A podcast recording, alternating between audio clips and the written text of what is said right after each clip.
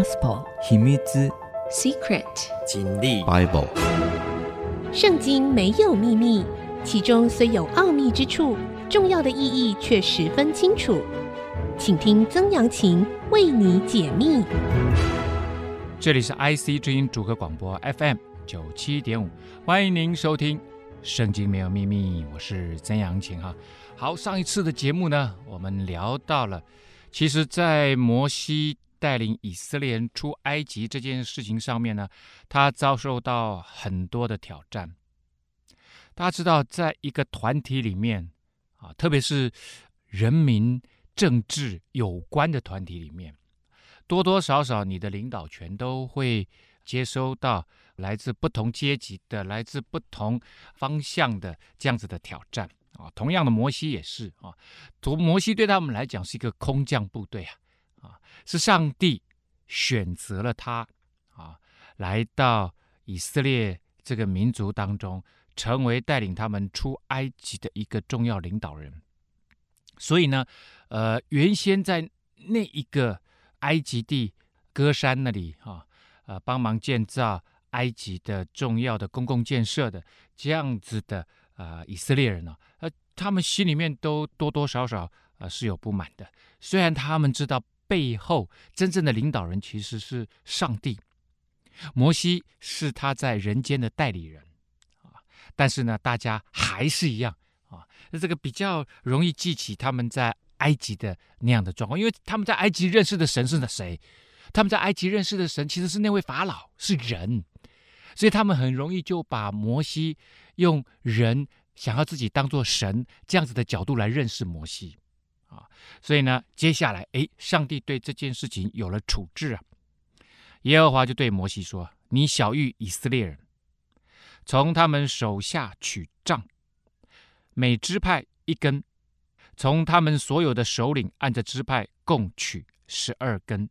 你要将个人的名字写在个人的杖上，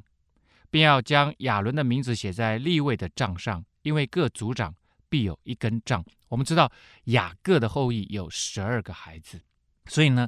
后来从这12个孩子呢，就分别出了总共有12支派。其实雅各的另外一个儿子利未，就是我们刚刚讲的亚伦这个支派利未，其实他们是没有被算在这里面的，是有被算在里面的。你要把这些杖存在会幕内的法柜前，就是我与你们相会之处。好，他要摩西去把这12支派的杖收来，因为其实这个杖就是我们权杖，每一个支派的首领都有他的权杖。因为年纪也比较大，所以有一根杖也帮助走路啊。因为我们知道他们从埃及是走路啊，要进迦南地的，所以把这12根杖呢，要放在会幕。我们知道这时候会幕已经盖好了，法柜前面，就是我与你们相会之处啊。后来我所拣选的那人，他的杖必发芽。这样，我必使以色列人向你们所发的怨言止息，不再达到我耳中了。他们一直抱怨各式各样的事情，抱怨没东西吃，抱怨没水喝，抱怨没地方住，抱怨没鞋子穿，抱怨没衣服穿，什么事情都可以抱怨被敌军追杀，他们也抱怨；即使上帝帮助他们打胜仗，他们还是抱怨。那这样子抱怨呢？上帝说：“我来做一个了结。”让他们知道我拣选谁做真正的领导人。那把这12根杖，那个杖都已经枯干了嘛，都已经是就是那个杖是没有生命，就是一个木柴嘛那放在会幕前面。他说第二天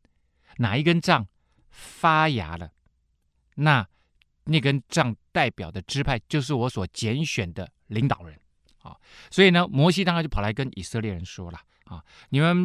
各个首领把杖交出来，按着支派，每首领一根，共有12根，也没有错，没错嘛大家点一点。亚伦的杖呢也在其中。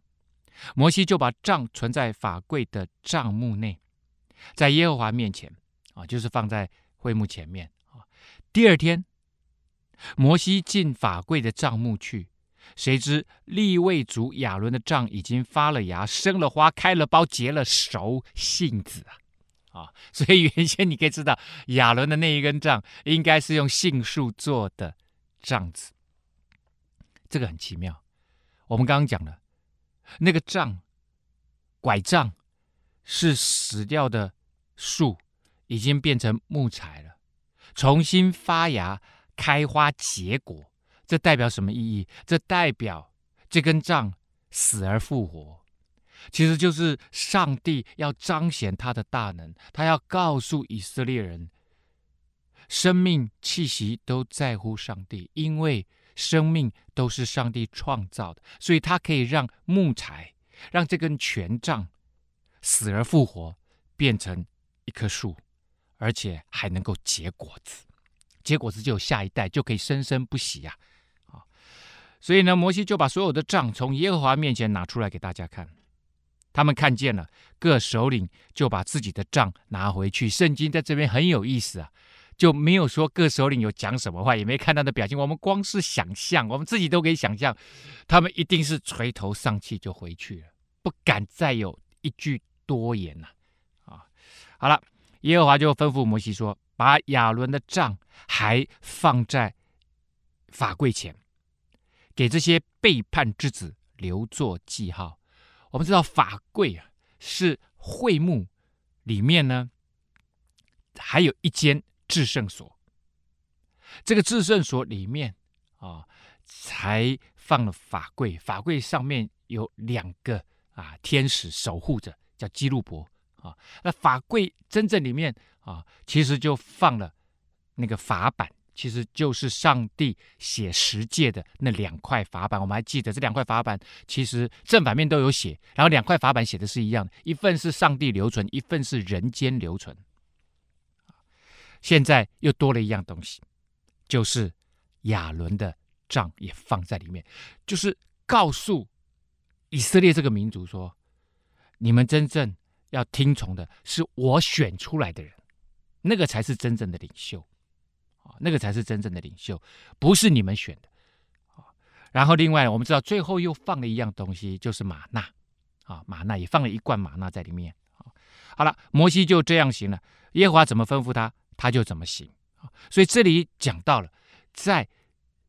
以色列这个民族，他们是 chosen people， 他们是属上帝的子民。上帝的子民呢，其实就是属灵的子民。属灵的子民有属灵的原则，就是上帝拣选谁，谁就是他们的首领，不是谁选出来的。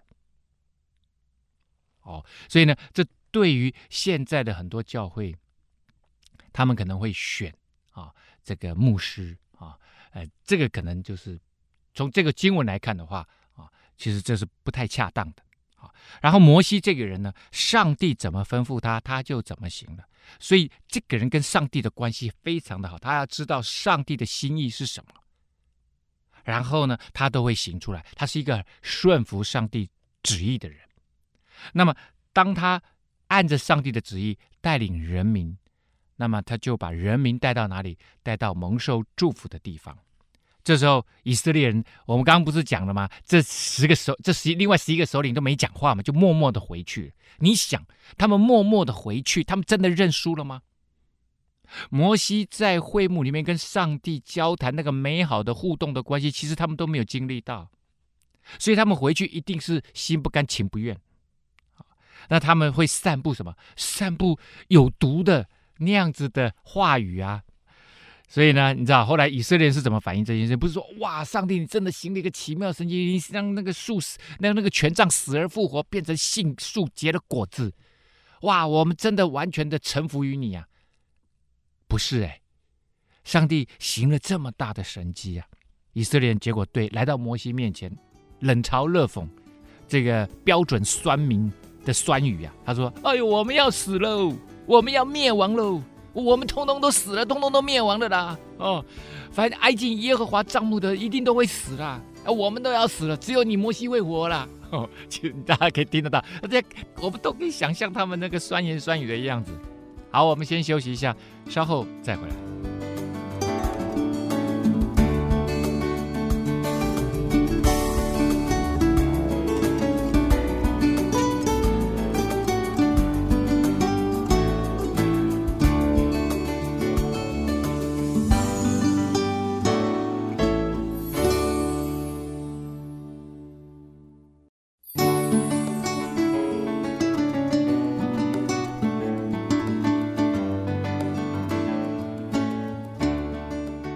欢迎您回到圣经没有秘密，我是曾阳晴。刚刚我们讲到了上帝呢，其实要把这一个领袖权的问题呢做一个了结，也做了了结了。上帝认为这样子，我跟你们讲的够明白了吧？但是呢，其实啊，还是有很多的流言蜚语啊，这流窜在这个以色列这200-300万的人民的当中啊。好，那接下来还是有问题，因为上帝已经说了，你们这一群人是进不了迦南美地的，你们要在旷野流浪。正月间，以色列全会众到了寻的旷野，就住在加低斯。加低斯在什么地方呢？其实就是在这个西奈半岛往上然后挺近的时候，其实那边那一个有一个平原，那个中间的大城市就叫加低斯。这一条路其实是最近的，要进迦南地。但是呢，我们知道，这就是加萨走廊的附近。但是我们知道，后来他们是绕东边，在死海上面那个地方，从耶利哥进去的，绕了一大圈。所以上帝让他们在这个旷野就绕。那他们到了加低斯，米利暗死在那里，就葬在那里。好了，姐姐死了，然后他们3姐弟会众没有水喝，就聚集攻击摩西亚伦。你说，他们怎么一出来以后天天没水喝啊？因为那个地方本来就是缺水地带，除非你有泉水所以我之前在节目当中常常讲，只要叫饮那个饮这个字不是饮水的饮我们这边的翻译就叫做，都是用那个隐藏的隐这个字饮什么什么就是什么什么泉的意思。这个字在希伯来文里面原来的意思就是泉水的意思。所以呢，就在加低斯附近那边有一个泉水，就叫做隐基底就叫做基底泉的意思好，那么他说没水喝他聚集攻击摩西亚伦你不是首领吗？给我们找水喝来啊！200-300万人吃喝天天都是问题。其实呢，衣食住行每一天都是问题。那他们因为是移动的嘛，所以住呢就住帐篷，那行呢走路呢鞋子。上帝说，我给你们那双这个超级万用鞋你们鞋子都不会破，衣服也不会穿破所以衣住行都没问题了。那食还吃跟喝嘛，所以这个呢天天都会发生。好，那百姓就向摩西争闹说我们的弟兄曾在耶和华面前，我们恨不得与他们同死。这指的就是之前反叛他们，后来被上帝可拉一党用那个地裂开把他们吞灭进去我说我们不如跟他们一起死算了。你们为何把耶和华的会众领到这旷野，使我们和牲畜都死在这里呢？我们以前他们就其实一直在跟摩西讲，想象他们在埃及，你看我们在埃及天天有吃有喝的，我们也有工作，虽然领不到薪水他们不知道他们那个时候被剥削被压制当奴隶，只能够听命于埃及人，那个苦的日子他们都不记得。现在上帝带领他们出来给他们自由，他们没有办法，他们太久没有过自由的生命了，所以他们没有办法知道什么叫做在上帝的真理当中好好的自由的活着这几回事。所以他们就一直为了吃喝一直抱怨你们为何逼着我们出埃及，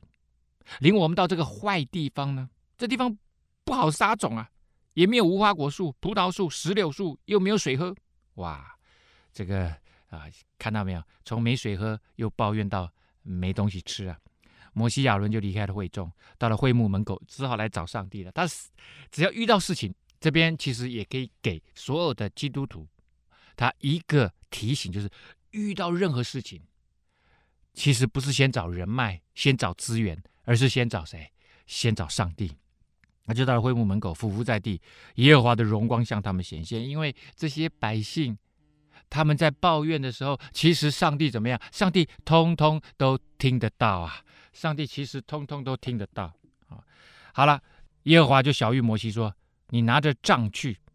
和你的哥哥亚伦招聚会众，在他们眼前吩咐磐石发出水来，水就从磐石流出，给会众和他们的牲畜喝。好了，这边我刚刚特别有稍微停顿一下，念神说在他们眼前吩咐磐石发出水来。所以这个吩咐原来是命令的意思。上帝说：“摩西，你去跟那个大石头讲，命令他要从他中间要冒出水来。”啊，好了啊，水呢就会从磐石流出，磐石就大石头啊，然后给会众他们大家来喝。好了，上帝的命令很清楚啊，他对摩西说这个话。于是摩西就照耶和华所吩咐的，从耶和华面前取了杖去。他就把原先那一个杖啊，在上帝面前的杖，把它取回来。摩西和亚伦就招聚会众，来到磐石前。啊，现在摩西手上有一根权杖哦。摩西就说：“你们这些背叛的人，听我说哦。”背叛不是背叛他啦，是背叛上帝。上帝不是说拣选我们的吗？我们会把上帝的意思清楚的、明白的跟你们讲吗？你们为什么每一天都在抱怨？你们不是抱怨我，是在抱怨上帝啊！我为你们使水从这磐石中流出来吗？摩西就举手用杖击打磐石两下，就有许多水流出来，会众和他们的牲畜都喝了。好，这我刚念的东西跟刚刚上帝吩咐的有什么不一样啊？刚刚上帝说：“你吩咐磐石发出水来。”摩西这时候手上拿着杖，举起手来，用杖击打磐石两下，就有许多水流出来。有没有什么不一样？其实后来很多神学家就讲这个东西。摩西应该站到磐石前面，然后就说：“我命令你，磐石流出水来。”然后啪，水就流出来了。然后这个以色列民他们就来这边领水喝。但是不是哎？摩西这时候气到了。他被这些人民给激怒了，所以这时候他忽略了上帝原先跟他说话的是说：“你命令这个大石头流出水来。”他这时候没有去命令大石头，他是用他手上的那一根权杖，让他气到了，这个情绪已经让他的理智失去那个判断，所以呢，他就用那个杖就打了两下那个磐石，磐石也是一样流出水来，因为这是上帝命定的，就是要让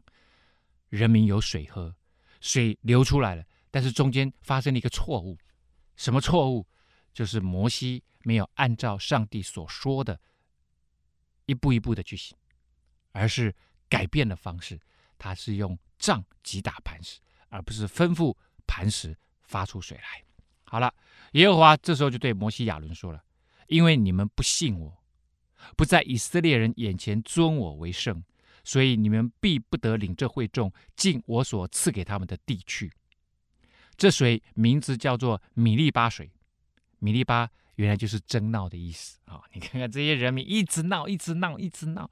啊！所以呢，就让他们喝争闹的水吧。所以以色列人向耶和华争闹，耶和华就在他们面前显为圣。这边讲说，因为你们不信我，他跟摩西亚伦说：“哎，摩西亚伦怎么不信上帝？他们天天跟上帝有美好的沟通，怎么会不信？”这个相信的意思，在上帝的这个跟人民的很多的互动里面，他其实的意思就是你相信了，而且采取真正的行动，而这个行动是按着上帝跟你之间的这个沟通完成的。上帝说怎么做，然后你怎么做。这个就是真正的相信。但是上帝叫他吩咐，结果他没有吩咐，他用击打，他去打那个石头。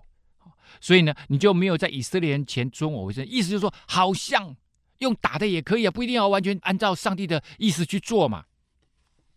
所以上帝的话就打折扣。上帝在新约圣经里面，耶稣基督他特别讲过一句话，就是神的律法一字一句都不能变动。神的律法就是铁律，不能变动的。所以上帝就在前一刻跟摩西讲说：“你去吩咐磐石发出水来。”结果下一刻他做的动作是打那个磐石，让上帝的话语打折扣。可是上帝他要救这一群人，所以呢，他还是让他们喝水。但是在这件事情上面，你就没有把上帝的那个无法改变的那个他口出话语的真理性、那个永恒性给凸显出来。所以上帝说：“你们不信我，没有在以色列人眼前尊我为圣，所以你们必不得领这会众进我所赐给他们的地区。”这个指的不是上帝不领以色列人进去。我们知道上一代的进到迦南地去探勘的那一群人是没有进去，没错，但是下一代要进去啊。上帝在这一段话里面真正的意思是说，摩西亚伦你们两个没有资格进去，意思是这样，是摩西亚伦你们两个进不去了，下一代要进去，妇女要进去，但是你们不是你们两个领他们进去，而是别人。好，我们休息一下，稍后回来。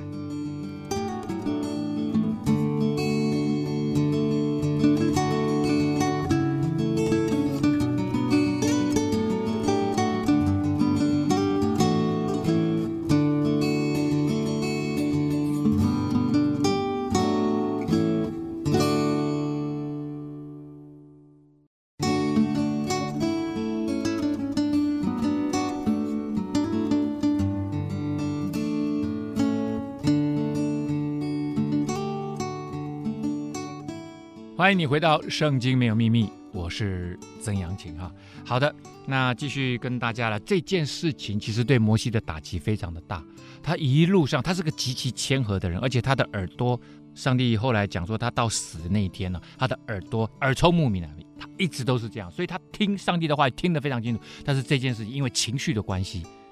所以上帝对领袖的要求是特别的高。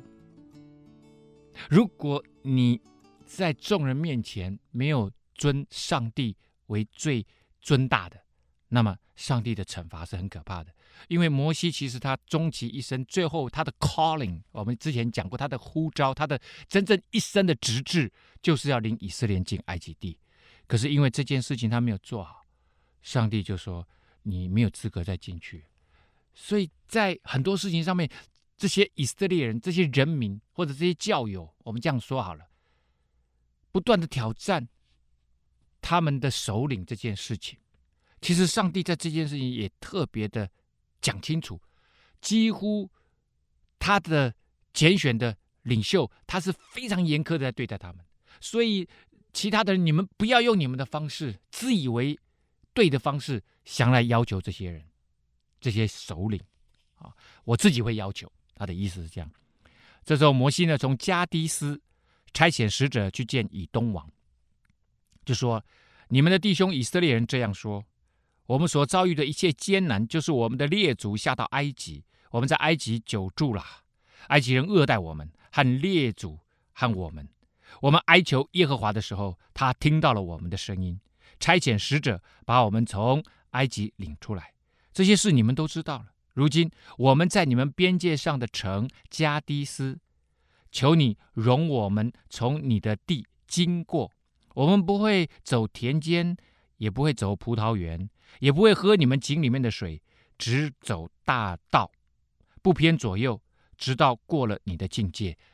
本来摩西想走这条路，就是走西边的这条路，这条路是比较近的，而且是比较直接的啊。那这条路往上去就会，就是等于是沿着地中海这边，然后再往东走，其实就会进入迦南美地啊。啊，以东人他为什么说你们是我们的弟兄啊？因为以东呢，就是以扫的儿子。我们知道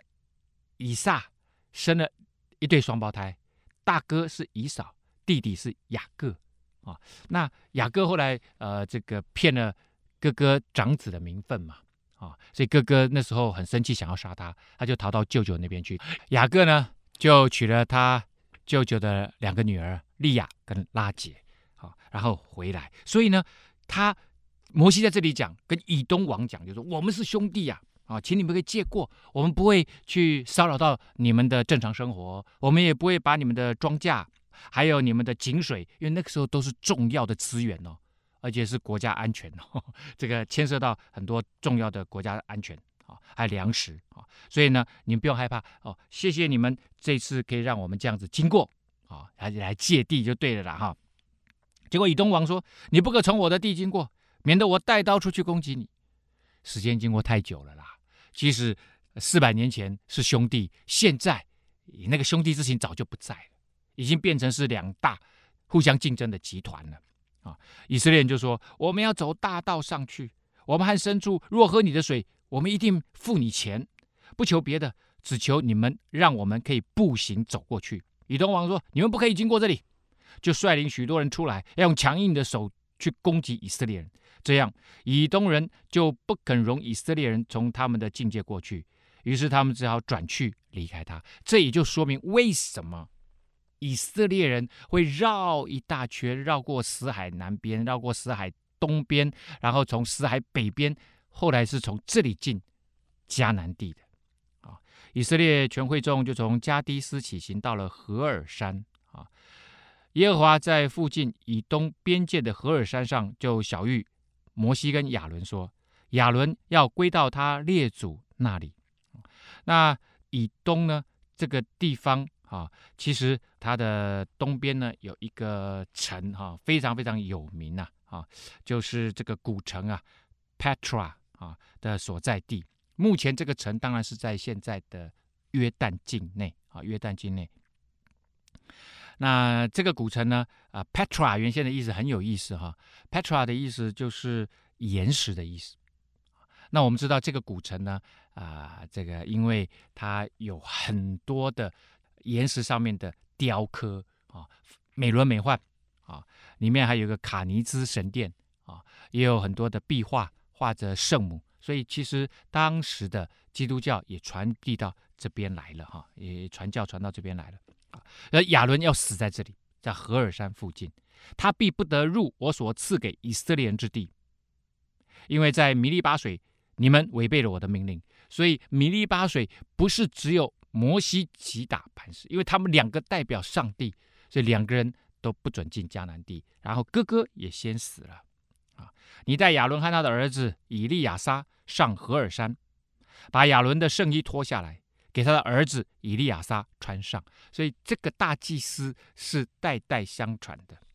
亚伦必死在那里，归他列祖。于是摩西就照耶和华所吩咐的，三人当着会众的眼前上了何珥山。摩西把亚伦的圣衣脱下来给他的儿子以利亚撒穿上。所以这个代代相传的概念非常非常的重要，领袖必须找他的接班人。那当然其他的重要领袖，像这个祭司是在宗教仪式上面的重要领袖，那么他也必须有很好的接班的这样子的过程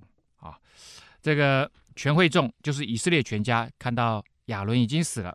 都为亚伦哀哭30天。在他们那个时代，以色列人他们沮丧大概都是30天，重要人物啦大概是重要人物。好，那接下来还发生了很多事情，因为其实这个中间有30几年的时间了那我们举的都是其中最大最大的，圣经写下来都是其中最大最大的事件了好了，住在南地刚这个加低斯再往东边一点点就叫做 Negev今天如果你去以色列游玩，往南走那个地方，我觉得这个翻译的真好 ，Negev N-E-G-E-V 这个翻译的真的很好，就翻作南地。其实这个地方就都是旷野所谓的旷野就是它也不是平坦的沙漠，它就是高高低低高高低低，然后就是一片黄秃秃的岩石有些地方有泉水隐基底泉就在南地。住在南地的迦南人，那个时候以色列他们还没有进迦南地，南边就是迦南人住的。亚拉德王听说以色列人从亚他林路来，就和以色列人征战，掳了他们几个人。以色列人就向耶和华发愿，就说了，你若将这民交付我手，我就把他们的城邑进行毁灭。于是耶和华就应允了以色列人，把迦南人交付他们的手，他们就把迦南人和迦南人的城邑进行毁灭。那个地方的名字他们就给它取名叫做何珥玛。何珥玛是什么意思呢？就是毁灭的意思那他们在这里开始遇到迦南人的抵抗，可是他们还没有要进迦南地他们都还在外围，这都是外围而已在外围遇到了亚拉德王，就把亚拉德王他们的城就灭了。好，我们再休息一下，稍后回来。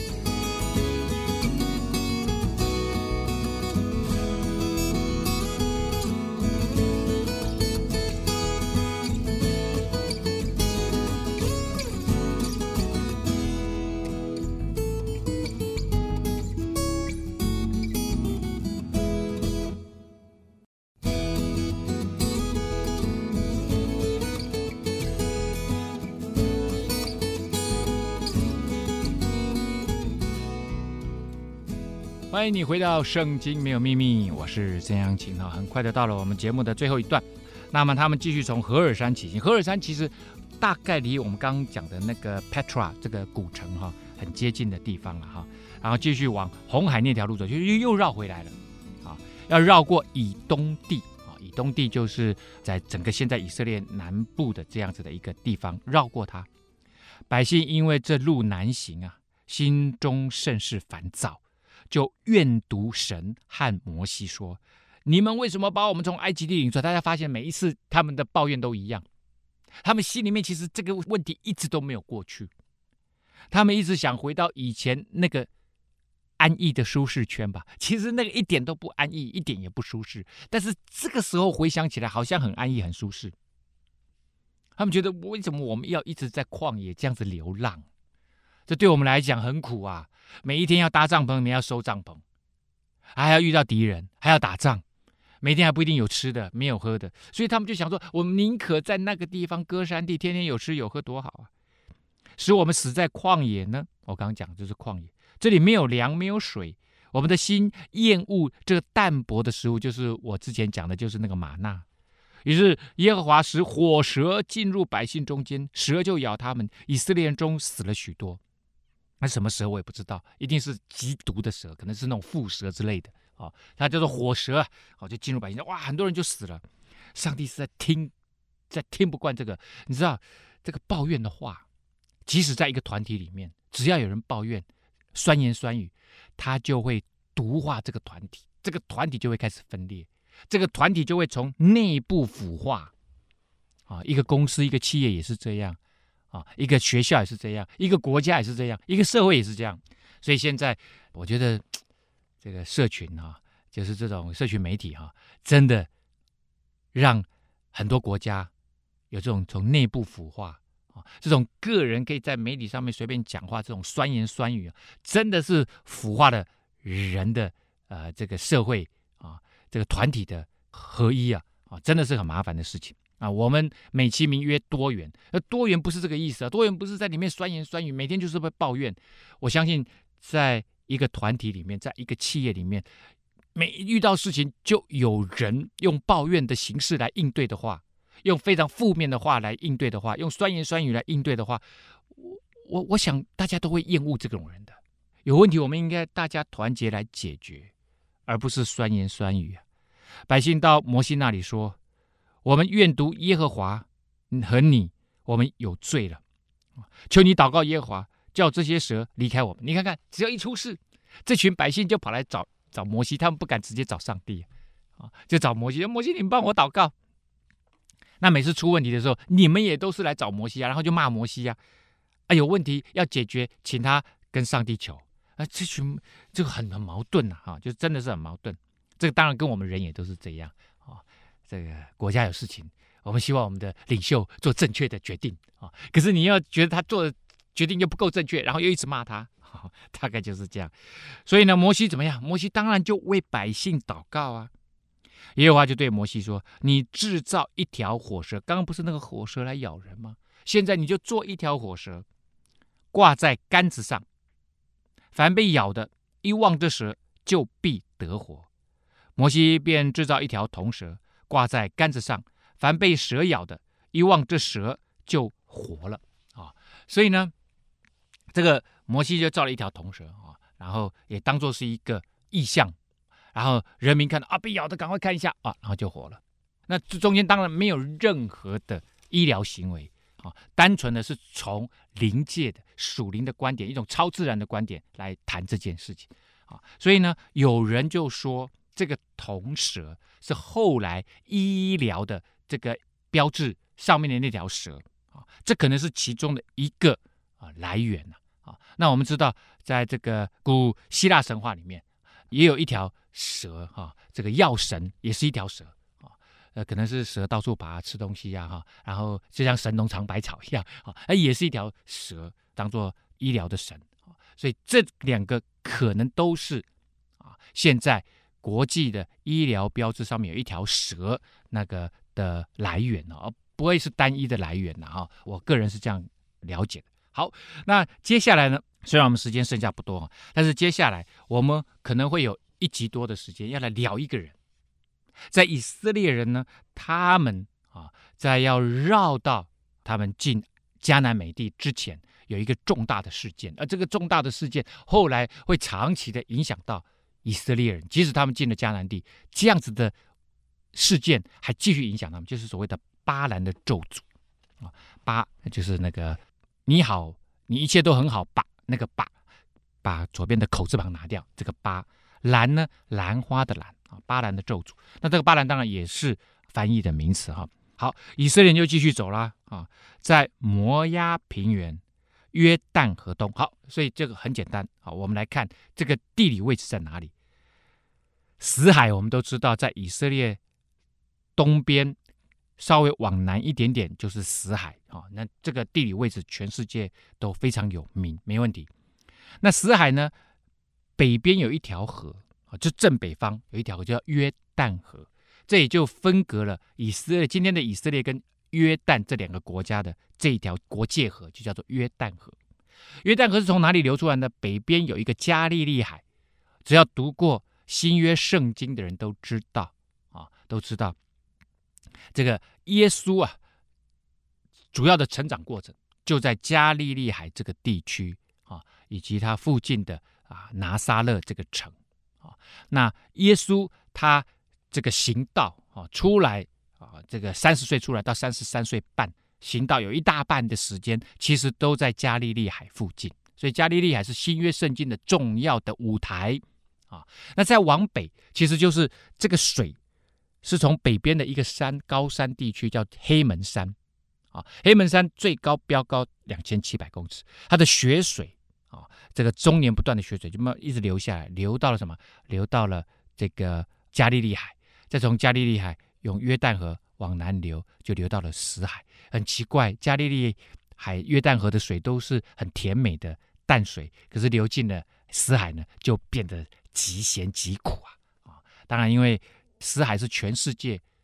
海拔最低的地方啊，陆地上了，它要海拔海平面以下500多公尺，又闷又热啊。那周围都是旷野跟沙漠，所以呢，它一直在蒸发那个水，以至于它的那个矿物质跟那个盐分呢就很高很高。